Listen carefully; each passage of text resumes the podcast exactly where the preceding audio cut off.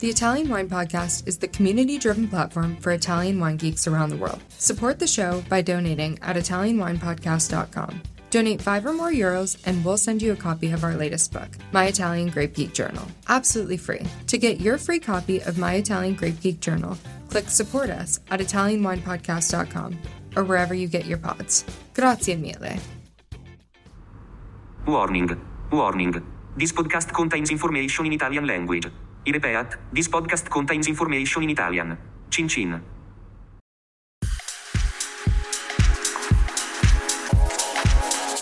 Welcome to this special Everybody Needs a Bit of Scienza edition of the Italian Wine Podcast. Here's the premise Vinitaly International Academy community members Send us their questions for via Chief Scientist Professor Attilio Scienza. We record his answers, and Stevie Kim Tries to keep him in line.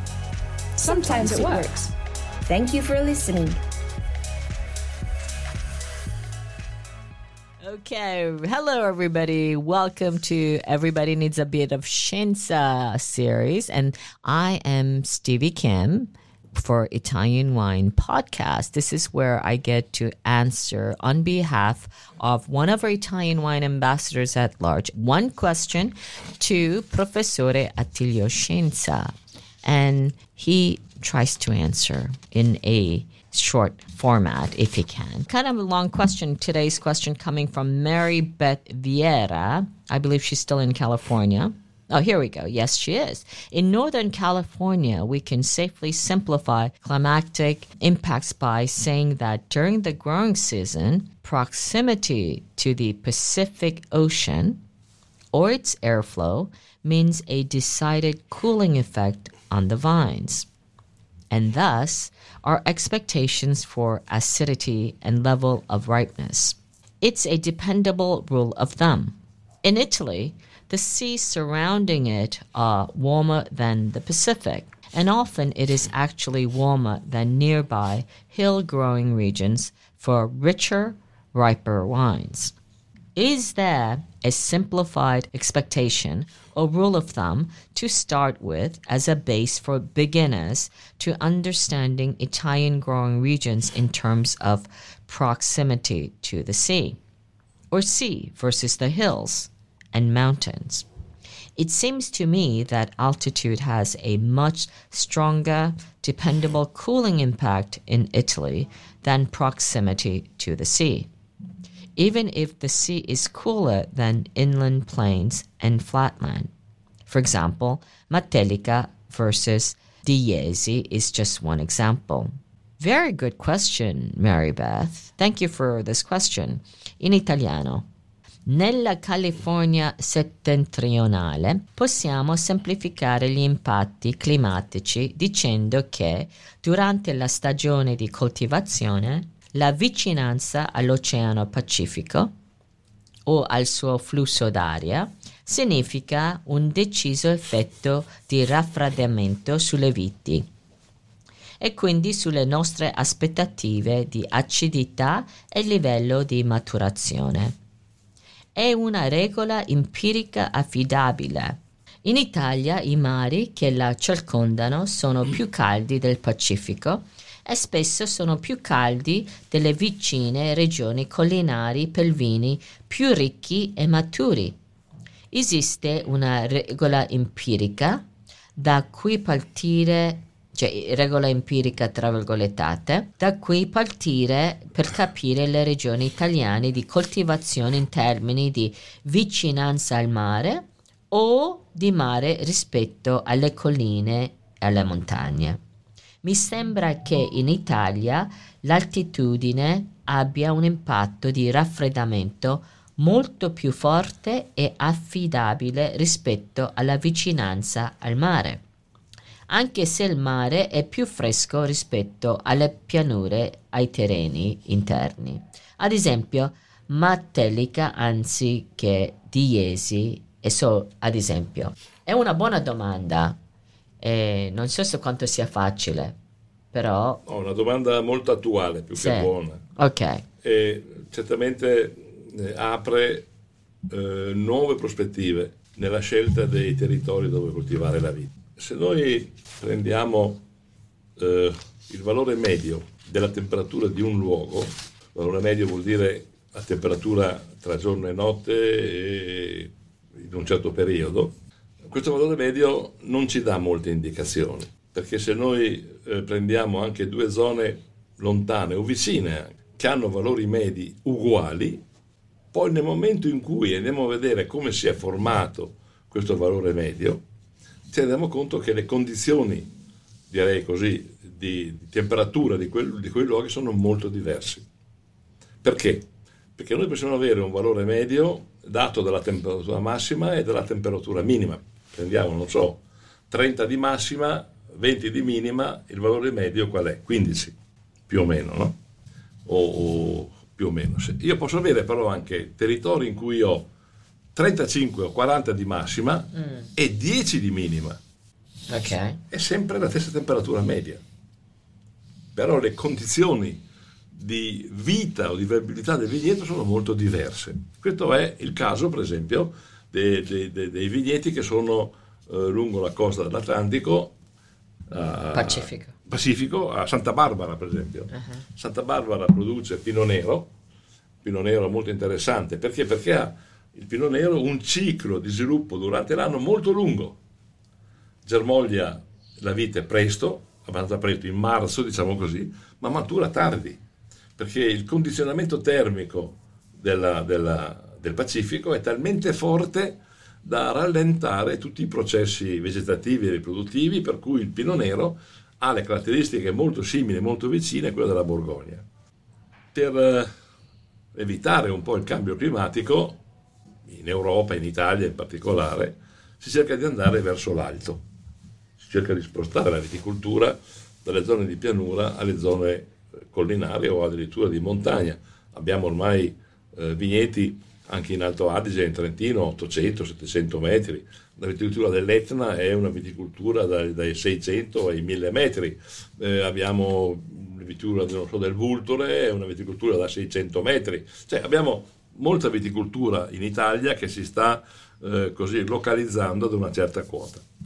Però eh, questa viticoltura, specialmente se è eh, in zone settentrionali, può dare molti problemi, perché portare la vita in alto, tipo uno Chardonnay, tipo un Pino Nero, perché il tentativo è quello di avere basi spumanti piuttosto acide, con pH bassi e non molti zuccheri, rischia poi di eh, compromettere la produttività perché a 800 metri uno Chardonnay produce meno della metà di un Chardonnay a 300 metri, perché non differenzia le gemme a fiore, quindi fa grappoli molto piccoli, ne fa pochi, quindi diventa molto costoso, molto oneroso fare una viticoltura di quota. Poi esponiamo quelle piante a gelate, possono andare a temperature molto basse d'inverno, quindi avere rischi anche di, di danni permanenti alle piante. E un indice che può misurare una vocazionalità diciamo così, è l'indice di, Cleaver, eh, di, di, Winkler. Winkler è stato un professore di eh, viticoltura alla Davis University, eh, direi tra le due guerre, attorno agli anni, ma anche fino agli anni 50, quelli 60. E questo professore era stato sollecitato dai produttori di vino californiani di indicare loro dove potevano coltivare eh, i vitigni europei con successo.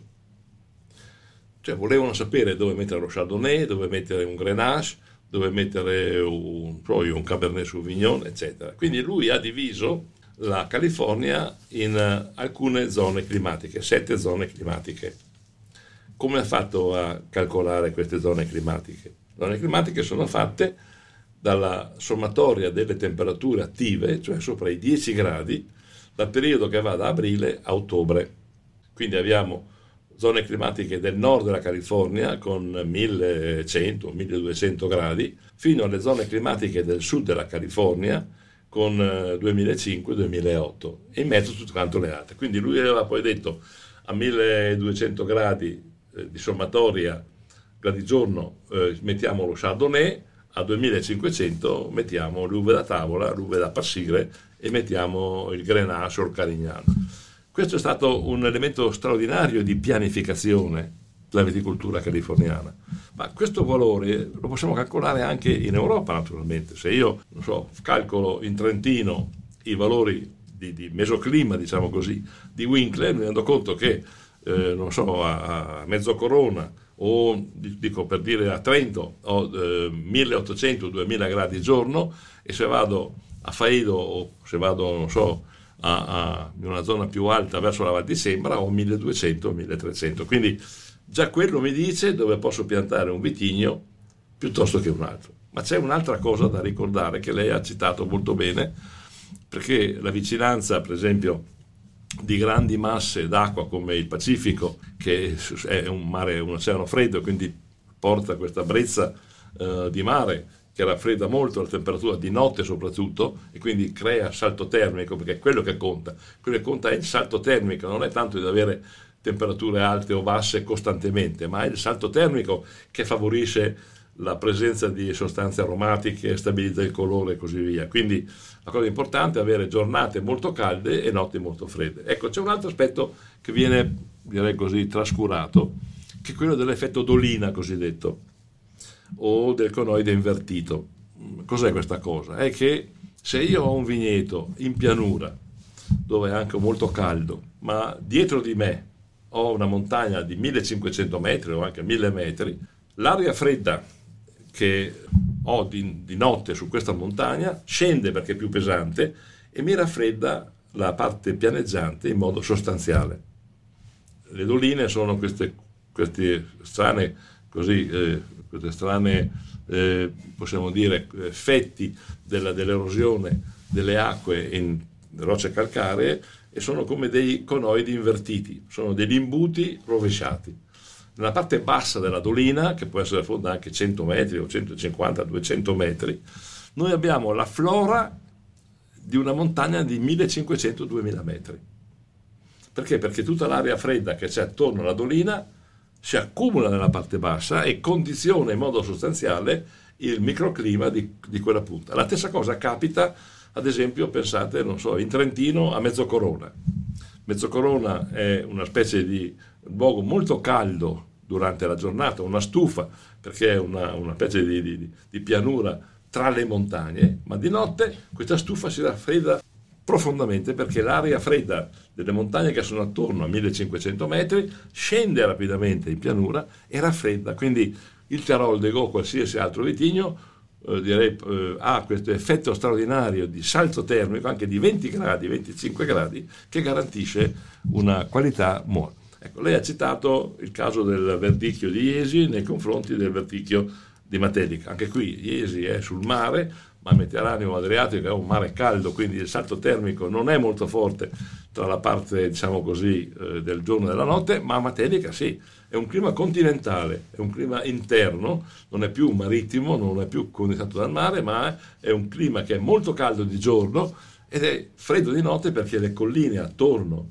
alla, alla a questa specie di faglia, perché Matelica è in una, in una curiosa faglia, eh, diciamo così, geologica anche, nord-sud, in cui si raccoglie aria fredda, e c'è un, come fosse una corrente d'aria, e raffredda molto questo territorio e modifica certamente il profilo aromatico di, di questo vitigno, del verdicchio, che diventa molto più eh, armonico, con questa possibilità di invecchiare molto di più, con questa mineralità eh, che viene direi, espressa perché ha più acidità, un pH più basso e quindi può invecchiare meglio. Okay, thank you very much, Mary Beth, for that question. I hope that was satisfactory. I actually don't think it's that, I mean, it is not a rule of thumb simplified expectation that you had asked but it is actually a good place to start. Thank you so much. And until next time, don't forget to follow us. Give us a thumbs up and like wherever you get your pods. If you can, that would mean a great deal to us. And also our sister channel, Mama Jumbo Shum, um, YouTube channel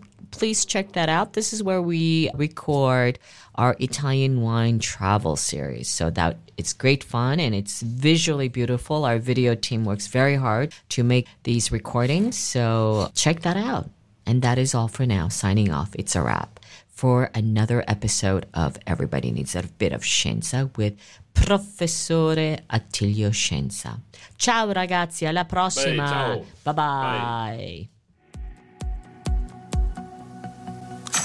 Listen to the Italian Wine Podcast wherever you get your podcasts. We're on SoundCloud, Apple Podcasts, Spotify, Himalaya FM, and more. Don't forget to subscribe and rate the show. If you enjoy listening, please consider donating through ItalianWinePodcast.com. Any amount helps cover equipment, production, and publication costs. Until next time, Chin.